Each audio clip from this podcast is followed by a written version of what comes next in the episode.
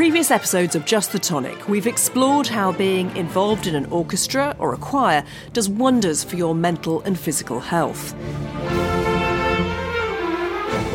We've heard from players in the People's Orchestra, the fabulous West Midlands based community orchestra, about how much playing an instrument or singing in a choir means to them. And we heard from the singers in the Halle Ancoats Community Choir too.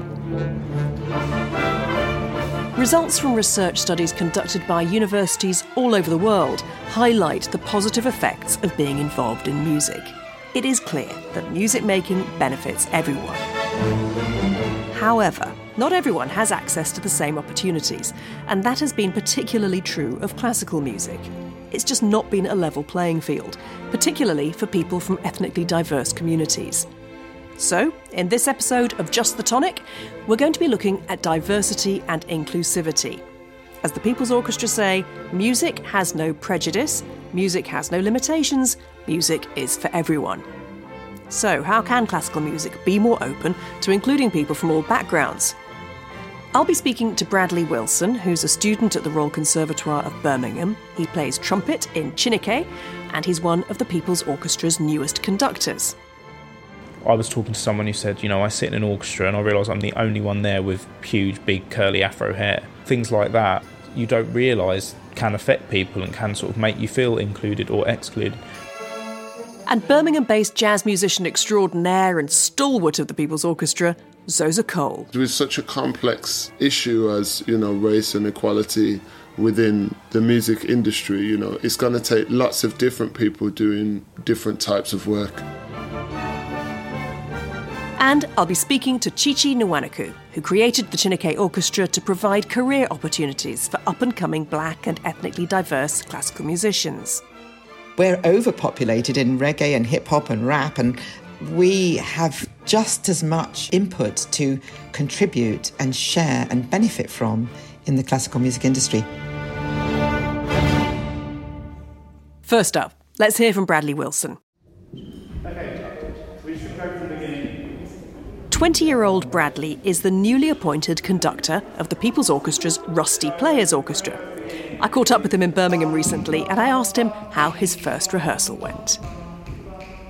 It was really fun rehearsal. I got to meet a lot of different people from all walks of life. People who had done a lot of playing and then put their instruments down for a while and had just picked it back up again, or people who sort of just started playing their instruments or even people who just are quite proficient players but maybe not that confident, and this is sort of a good place for them to start. So it was sort of a, a, very nice mixed blend of people, mixed blend of abilities. In terms of musical standard, you said it's quite a diverse group, but in terms of the sort of people who are coming along, I mean, are they mostly people from the Birmingham area? Are there a diverse group of people? So yeah, a lot of people there were from the area, but it was quite representative of Birmingham, which I think is something you actually don't see all that often in like the sort of professional music scene in Birmingham, or anywhere really. When I go to concerts in Birmingham, like classical concerts, or even in the conservatoire, you can sort of be walking to and from a gig and see a huge range of people. But as soon as you get in, you feel like you've gone back in time or you're in a completely different country because sort of everything changes. But it was sort of the first group I'd conducted that I felt it was a really good representation of what Birmingham actually is. Birmingham has had many famous musical exports UB40, ELO, Black Sabbath, Soweto Kinch, Musical Youth, Laura Mvula, the list is long. It's also where Sir Simon Rattle rose to fame during the 80s and 90s as music director of the City of Birmingham Symphony Orchestra. One area that's been particularly significant in the city's music scene is Handsworth. Much maligned in the media, Handsworth has actually produced musicians like legendary saxophonist Andy Hamilton, the renowned reggae band Steel Pulse, soul singer Ruby Turner, saxophonist extraordinaire Xhosa Cole. Now, as a teenager, Xhosa was one of the inaugural members of the People's Orchestra, and he has gone on to great things. He was BBC Young Jazz Musician of the Year in 2018. In 2020, he received the Parliamentary Jazz Award for Best Newcomer and the Jazz FM Breakthrough Act. This year, he released his debut album, Know Them, Know Us, influenced by jazz greats like Thelonious Monk and Ornette Coleman. So I asked Xhosa to describe Handsworth and what growing up there meant to him. Handsworth, particularly the part of Birmingham that I'm from, and Birmingham as a whole, you know what I mean? It's a big inner city and it's had a lot of various generations of immigrant communities over the past kind of 100 years, really, you know. Early on, it was the Irish community that was in Birmingham, you know, and then the Windrush generation comes along, is the next big immigrant community that makes its way into this very soulful vibe area of Handsworth, which one of my mentors, Lekan Babalola, likens to Harlem. You know what I mean? It gets that bad rap, but artistically, it's a very, very, very special place. So that's kind of the 60s and 70s. And then you have uh, many people from various parts of Asia, Bangladesh, Pakistan, India, uh, that come in and they get bad rap for you know all the reasons in the media as well and then the eastern europeans come and they get a really bad rap but this whole time you know this is an amazing hub of a place where there's so many different intermingling communities and and things happening and vibrancy that of course artistically and culturally it's going to be very rich and diverse you know what i mean? That's not to say it's without its problems but also a big part of the the, the difficulties can be attributed to you know a lack of support from the council and the government you know what i mean? It's like when you've got areas that are underfunded and you've got all this dormant talent if people aren't provided with an outlet, that energy is going to go somewhere, you know what I mean? And oftentimes that energy can be then misplaced. But I was lucky in that the energy that I had and the capacities that I might have had have been able to be fulfilled through various arts programs localized. I value every time I walk down the street in Soho Road in Birmingham. I probably learn more about jazz than I ever would in any classes. So, you know, it's a very, very special place, you know, and I'm, I'm very honoured to be kind of part of a very long lineage of super, super, super influential and, and talented people. While Xhosa's education in jazz came from the musicians he met on the streets of Handsworth, he was introduced to classical repertoire during his time with the People's Orchestra. I asked Bradley Wilson how important it is that classical music becomes more diverse. I think it's sort of one of the most important things I think in the past has probably sort of been pushed under the carpet because it is such a big thing to deal with. You tend to find, especially as a young musician and speaking to other young musicians, you go to a concert and you're sort of 90% sure that everyone watching you is going to be a lot older than you, and also if you're a black musician like me, you know you're probably not going to be playing to any other black people. It's something that I think, unfortunately, you get used to. I came from an interesting background because even though I call myself black, I'm mixed race. My dad's from Ghana, but my, my mum is from London. But I sort of never really had any contact with my dad. So even though I look like I'm from somewhere else, I was sort of brought up in a very British culture.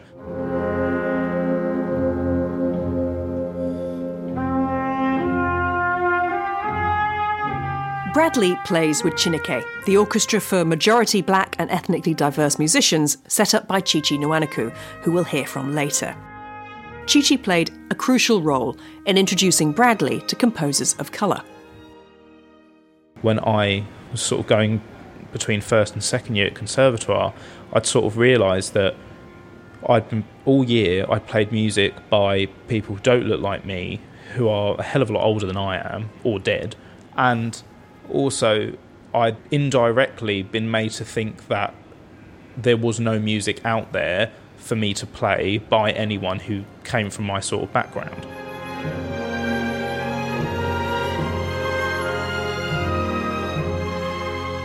Black people aren't new. They must have been they must have been writing some sort of music, and I'm sure some of it was good.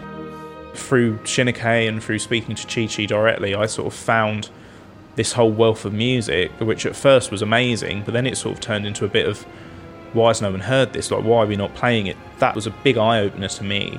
That has sort of made me think, you know, how many people have wanted to start music but felt like they can't, not because they don't want to, but because they have been made to think that it's not for them. What was it like the first time you played with Chineke? Did it feel different? Was the audience different? It was the first time I'd felt sort of not out of place. It was my first sort of professional gig, so I was very nervous and wasn't really looking out in the audience.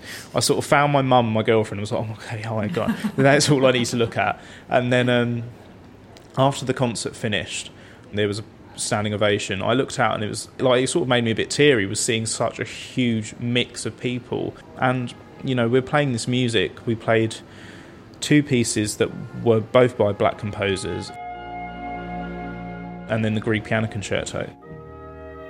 It was a fantastic experience and sort of made me feel a lot more included.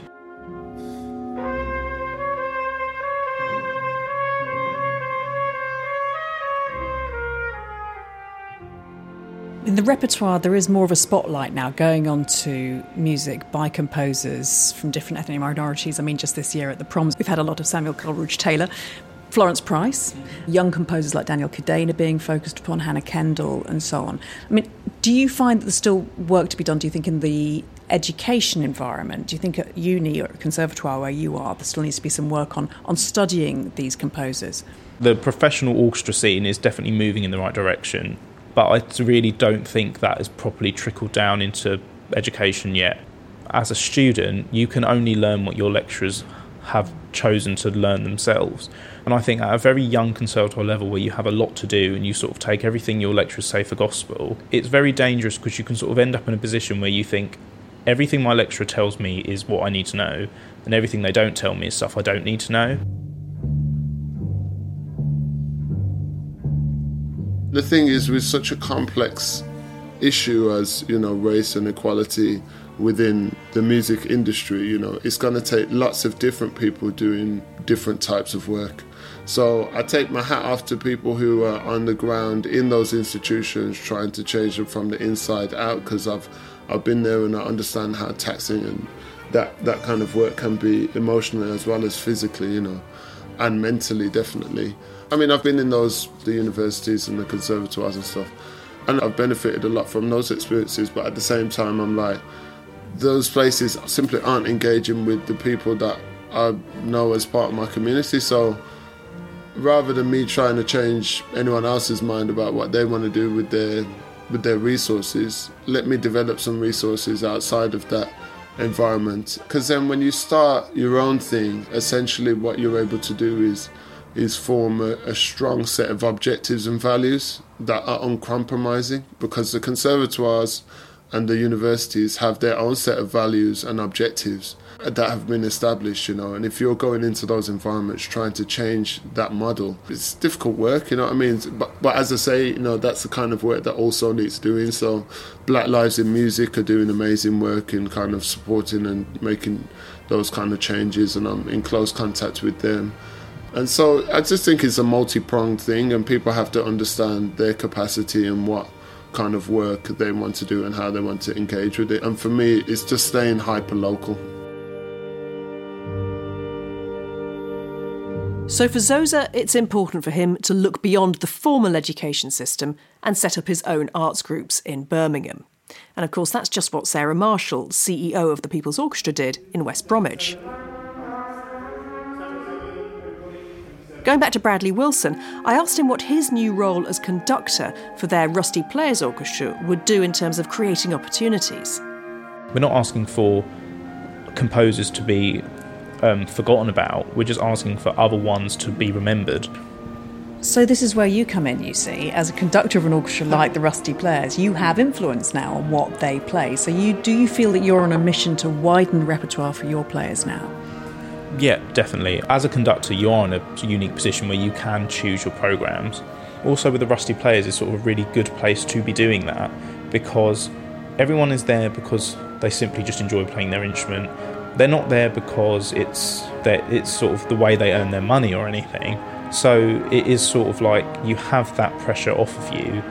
Sort of one of the big barriers to come over will be finding repertoire that is playable for amateur orchestras. And then also when you are sort of then trying to find that music that comes from a more diverse background, you've then got a sort of another hurdle to get over. But I think that's where trying to get music from current composers is really useful because you're they're there for you to specifically ask for music to be written in a certain way We talked about how important it was for you, especially since Chineke been around in the last four or five years, to have role models on stage, as well as not just the repertoire they're playing, but the actual musicians and the people standing in front of them as conductors who will make classical music seem accessible to a more diverse audience. How much responsibility do you think you've got as a black conductor and musician to try and bring more young people in from the ethnic minority community? People need someone to look at who they can relate to. So I personally feel like I have quite a bit of responsibility. Music should be for everybody, right? I mean, that has never been more clear. Have you got any immediate plans with the Rusty Players to try and uh, increase the diversity of the group or the audience? Yeah, well, one of the things I did want to do with the Rusty Players was start get them in to like doing concerts in sort of education settings. I think that's one of the biggest things is as a young musician, you need to hear another group playing for you to be interested. If if you're in a position where maybe your family aren't musical, so music isn't at home, you might have the radio on, but maybe music's not being practiced at home or something, then the only really thing you've got is live exposure, and I think there's nothing like live music to really get you involved. So um, that is one of the things I really want to see if we can do is getting Rusty players into schools because it is such a mixed group of people. I certainly think that if I was a young musician and that a group like that came into school, I would sort of be a lot more inclined to want to start doing music and maybe would have started at a younger age because you you sort of subconsciously feel like it's something is for you if you see people who you relate to.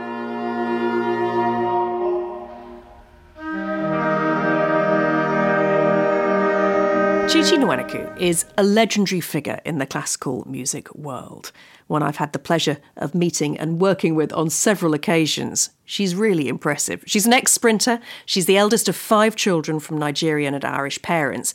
She was a founder member of the Orchestra of the Age of Enlightenment, and she's Professor of Double Bass Historical Studies at the Royal Academy of Music. She was awarded the OBE for services to music in 2017. In 2015, she founded the Chineke Orchestra. I caught up with her over Zoom and asked her why she felt she just had to set this orchestra up. I had to set up Chineke because I, I think it was not the fact that I didn't know that I was the only person of colour around in, in the industry, but that was not news to me. But I didn't know that I had a voice, Katie, that, that, and even if I did, was I allowed to use it? You know, we, people of colour, we're used to being, even though Chineke exists, we wait to be told what we can and what we can't do. And it's, it's something that, you know, we're so not entitled. it's still a situation like that where we're invited to be part of things. And in my particular area, classical music, it was absolutely devoid. And so when I had the light bulb moment at the concert of the Kinshasa Orchestra at the Royal Festival Hall celebrating their 20th anniversary, I just saw the look of incredulity on some people's faces in the audience. And as I walked back to Waterloo Station after that concert, I just said to myself, this is the 21st century. It shouldn't be a novelty that there's more than one black face on the stage playing Beethoven. So look at all those people out there on the stage from Kinshasa. 99% of them are self taught. Look at the resources that we have in UK and Europe. We should be doing more about this here. Why is it important that there is representation from the black community?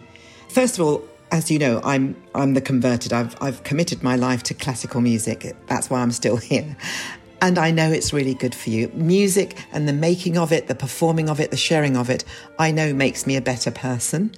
And it's also so good for the cognitive brain, as we often hear people talking about how the cognitive brain is so stimulated by learning to read and play an instrument at the same time, it's good for you. And why should we see one factor of the community just not included in the classical music industry? You know, we're overpopulated in reggae and hip hop and rap, but we have just as much input to contribute and share and benefit from in the classical music industry.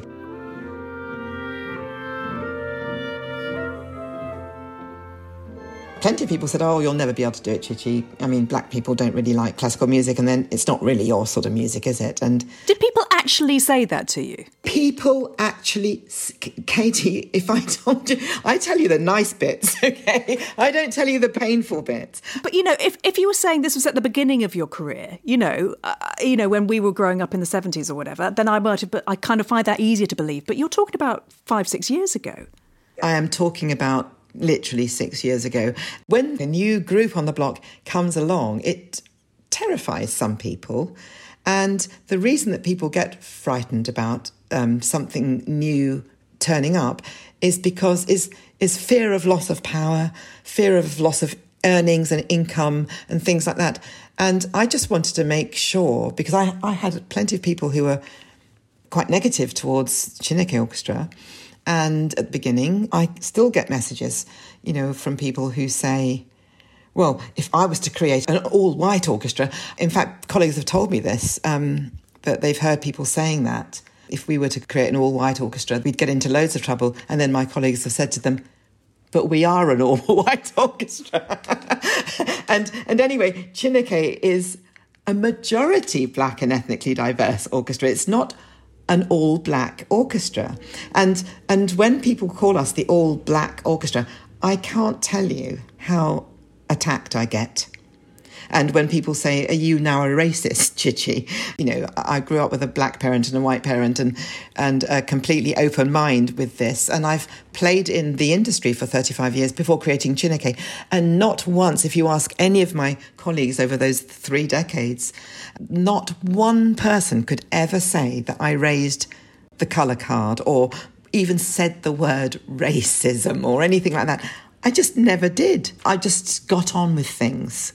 What was it like when you started in the industry? Did you feel that you were having to push at a very heavy door?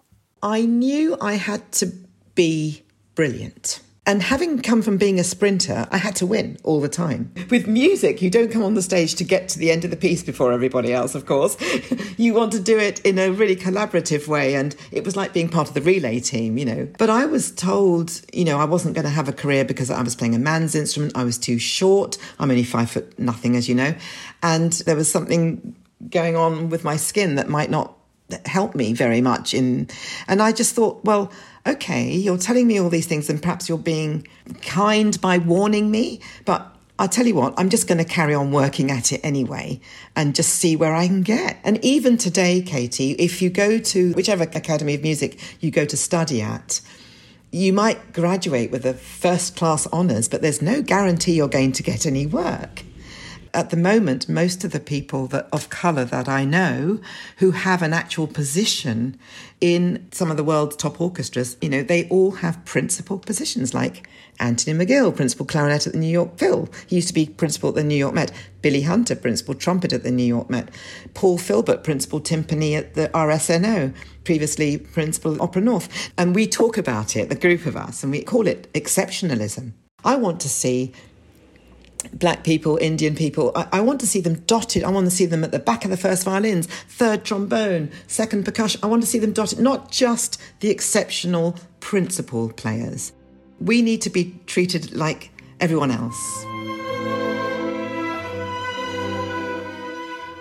In the five or six years since Chineke has been up and running, it's extraordinary what the orchestra has achieved. Has it, though, had the knock on effect that you're wanting it to have to try and make black and Asian faces a more common sight in the other orchestras as well? Completely and utterly. Absolutely that. I don't want the Chineke Orchestra to be the only place where people of black and Asian backgrounds, I don't want Chineke to be the only place where they feel comfortable or at home. When we sit down to play, all we think about is the music. No one has to think, I'm the odd one out. I've got to keep my head down, and God help me if I make a mistake. Nobody is the odd one out in the Chineke Orchestra. Everyone's welcome. It's also had a big impact on audiences, hasn't it? I know that when we were talking to lovely Bradley Wilson, who plays the trumpet with Chineke, but is also conducting at the People's Orchestra, the Rusty Players, his new gig, he was saying how it was the first time he'd walked on stage in a concert and looked out and felt at home in terms of the audience looking like him, not just the people on stage. Exactly. That was the first impact when Chineke walked onto the stage for the first time in 2015 that the audience looked like the community. And, um, you know, there, there are old timers and seasoned concert goers. Then there are all these people who've never been to a concert before who just come with their own new energy and their own new responses to, to music. And a lot of them had never heard Beethoven 7 or Brahms before or the Coleridge Taylor, but they just felt part of it. They felt included. We cracked that door open for them. And what's beautiful for me now is that some of those people go back to concerts at the South Bank whether we are playing or not, which is fantastic. That's what we want to see. One of the perhaps less expected benefits of Chineke and the way you've grown has been, of course, the spotlight you've shone on a black repertoire as well and the composers who are now becoming mainstream. You mentioned Coleridge Taylor. Why was he not mainstream before? I mean, the guy was a genius, right? Now, that is very gratifying, but I mean, is enough of that happening, do you think? Almost every day of the week, we'll hear composers of ethnicity on BBC radio and classic as well. It is absolutely important for everyone. And some of my Chineke colleagues, they say to me, Chichi, but you know, we talk about the great canon. And why why are we not in the canon? Why are we nowhere in the great canon? How do you get into the great canon? And I say repetition. That's why if we keep repeating the music of Coleridge Taylor, people are now falling in love with it. And I know that a lot of orchestras are thinking about what they are doing to develop the culture within their organisations because that's what needs to happen. For anybody listening who is maybe part of an orchestra, whether it's professional or community, amateur, school, how best can they get on board with this great new movement that you've started? Because, I mean, there's no question it's a good thing, right? But some people might think, well, you know, where am I going to find the kids who want to play classical music from an ethnic minority background? We might be in the minority in the classical music industry, but the lower income areas, we're in the majority. To learn an instrument, it costs money. You've got to own an instrument or borrow one, or you know you can't afford to rent. I mean, I had somebody who works in a menial job at the Royal Academy of Music, and her son is playing, trying to play the double bass, and it's costing her, I think, fifty or hundred pounds a month to rent a double bass, and he's eight. I mean, imagine that over the years. I mean, it's just she just needs someone to give her one for him to use. And then you've got to have one to one classes, and that's all very expensive.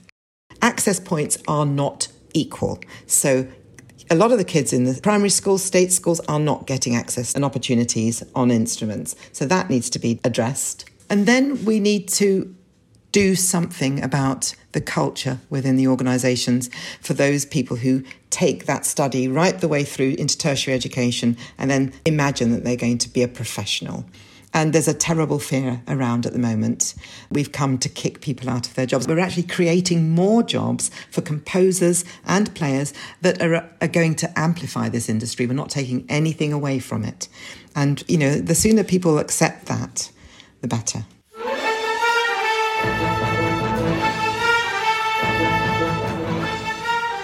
My thanks to Chichi Nwanoku, to Bradley Wilson and Xhosa Cole. I hope their stories have inspired you to get involved in making music. If you are a composer from a black or ethnically diverse background and you would like to compose music for the People's Orchestra or for the Rusty Players Orchestra or for the show choirs, just head to the website, thepeoplesorchestra.com, and you'll find regular open calls for composers, not just from the UK, but from across the world too. Now, as we will find out in the next episode, the People's Orchestra is so much more than making music. We're going to hear from some of the many people they've helped to get back into work. We'll also hear from Streetwise Opera, who give homeless people the confidence they need to get back on their feet through the power of song. And we'll hear from renowned composer Sir James Macmillan, who's composed music especially for Streetwise Opera. If you're thinking about joining a choir or a community orchestra, or maybe looking for musicians to start a band, search online for community arts organisations in your area, or get in touch with Arts Council England, the Arts Council of Wales, the Arts Council of Northern Ireland, or Creative Scotland. Just the Tonic with me, Katie Derham, was produced by Jill Davis and is a Peanut and Crumb production supported by the People's Orchestra and Arts Council England.